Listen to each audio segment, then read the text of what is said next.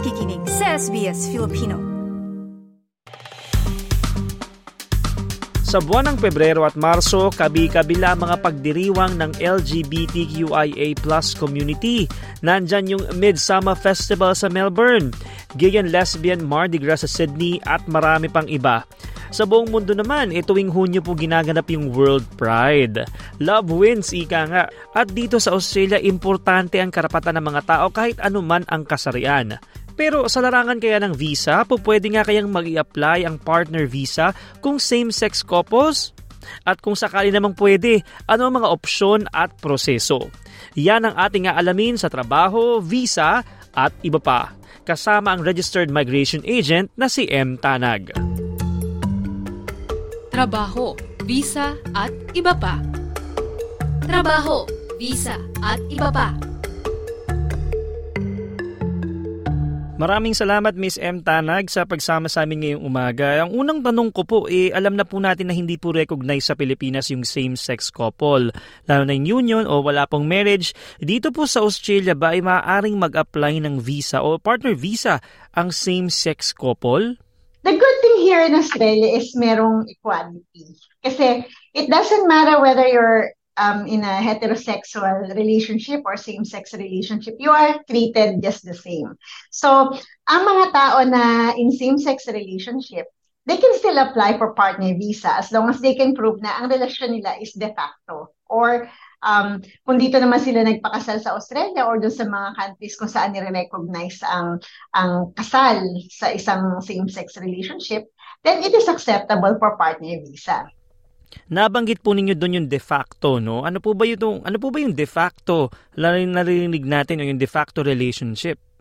Ang de facto relationship kasi it's it's like being married to each other pero hindi kayo kasal. So ibig sabihin ang katumbas sa atin yun sa Pilipinas ay yung mga mag-live-in partner.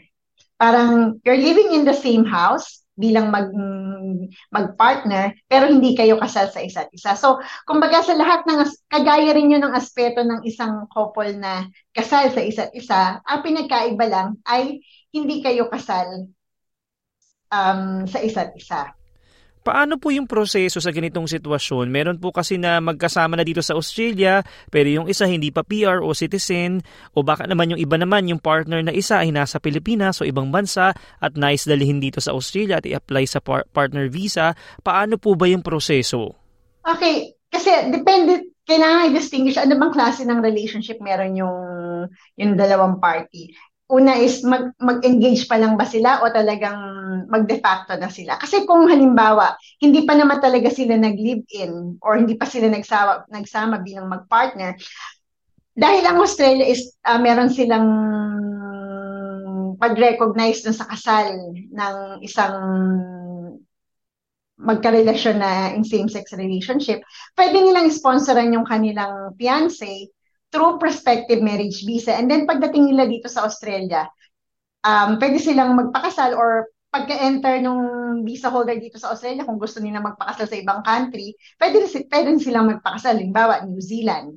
Wag lang sa Pilipinas kasi ang kasal ng same-sex sa Pilipinas eh, hindi pa nire-recognize.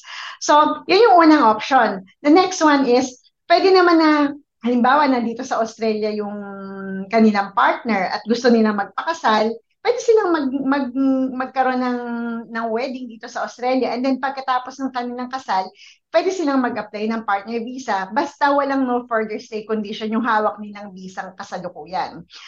And then pangatlo is, for example, ayaw nilang magpakasal, pero nagsasama na sila bilang mag-partner, pwede silang mag-apply ng partner visa on the basis of being in a de facto relationship. So, the same lang din naman yung treatment ng isang normal couple na nasa heterosexual relationship na um, kung de facto yung relationship nyo, dapat mag-partner na kayo o mag-de facto partner na kayo ng at least 12 months to, uh, prior to application ng partner visa, not unless exempted kayo dun sa 12 months of living together na yun in a de facto relationship. I discussed it before, yung mga exempted na yun is halimbawa nakaregister yung de facto relationship nyo dun sa state kung saan kayo nakatira. Kasi may mga state dito sa Australia na nag-recognize ng de facto relationship. Halimbawa, Victoria, New South Wales, Queensland. Tasmania, ang ACT nagre-recognize din at saka ang South Australia. Ang hindi lang ang hindi lang nagre-recognize at the moment is um, parang WA um, walang de facto registration sa kanila. So, yun ang isa sa mga possible options ng mga applicants na in same-sex relationship with their sponsor. Ano naman po yung dapat pagtuunan ng pansin sa mga dokumento lalo na sa mga aplikante? Um, yung strength ng inyong mga evidences dapat ay iayos niyong mabuti. Dapat um, meron kayong enough evidences to prove na you are in a genuine and continuing relationship with your sponsor. So, kailangan talaga ma-establish nyo yung yung mga evidences na makakatugon dun sa apat na main aspects ng relationship na tinitingnan ng, ng immigration, yung tinatawag nating financial aspect, nature of the household, yung social aspect ng relationship, tsaka yung commitment with each other. So, it doesn't matter kahit nasa spousal relationship kayo, de facto relationship, or same-sex relationship, ang, ang mahalaga is yung evidences to prove the relationship. Pwede po ba kayo magbigay ng example? Halimbawa po ba yung mga love letters sa dapat na itabi o yung mga text message o yung mga ticket ng uh, flight tickets, mga ganyan po ba? Like, alimbawa dun sa financial aspect, kasi yun nga, iba-ibang aspeto ng relationship na ang tinitingnan ng immigration, hindi naman sila nagko-concentrate sa isang aspeto lang eh.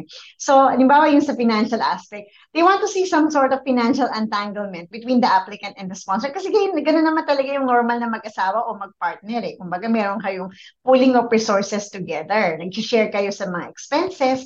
Kung merong yung mga ari-arian at kaperahan ng isa is pera rin ng isa.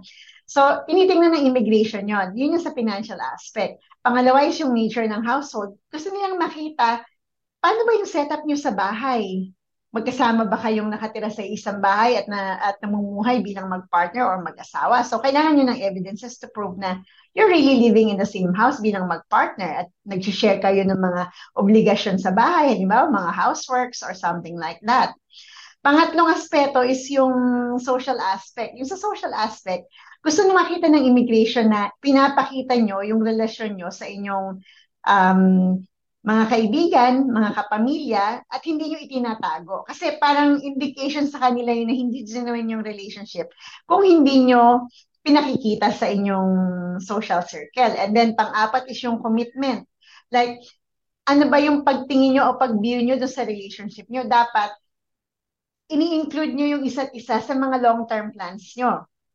Like, halimbawa, nakas, nakalagay ba yung pangalan ng isa't isa doon sa mga insurances nyo, sa mga wills nyo? Ano ba yung plano nyo in the future? And how do you include the other party doon sa inyong mga long-term plans?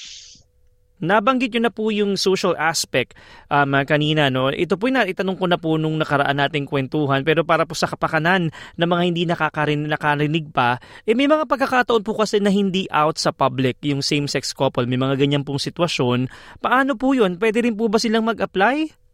Pwede pa rin naman silang mag-apply. Ang importante lang is kailangan ma-explain nila sa case officer ano bang klase yung situation nila. Like halimbawa, merong mga hindi hindi maka, makapag-out sa public kasi baka masyadong conservative yung parents and yung iba naman baka merong mga health condition yung parents and baka maka-apekto ng matindi yung pag-out nila sa public. So they need to they need to explain it case officer. So, they can put that in their statutory declaration para malaman ng case officer na o kaya hindi namin pinupost sa Facebook yung relationship is namin is dahil ito yung situation. So, wala naman yung, kumbaga, um, one size fits all eh. Kumbaga, bawat isang tao kasi is may kanya-kanyang circumstances. So, kailangan lang is maintindihan ng case officer yung circumstances nyo nung applicant.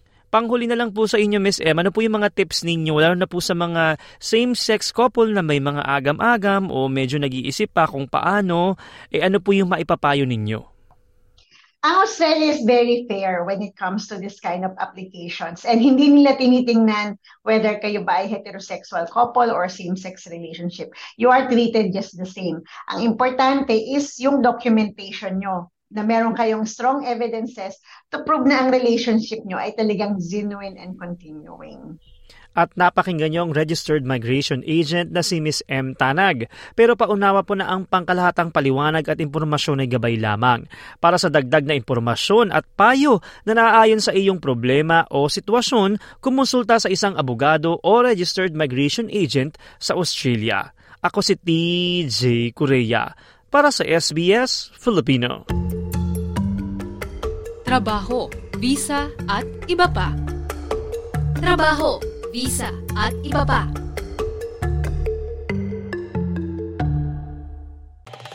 Nice yung bang makinig na iba pang kwento na tulad ito?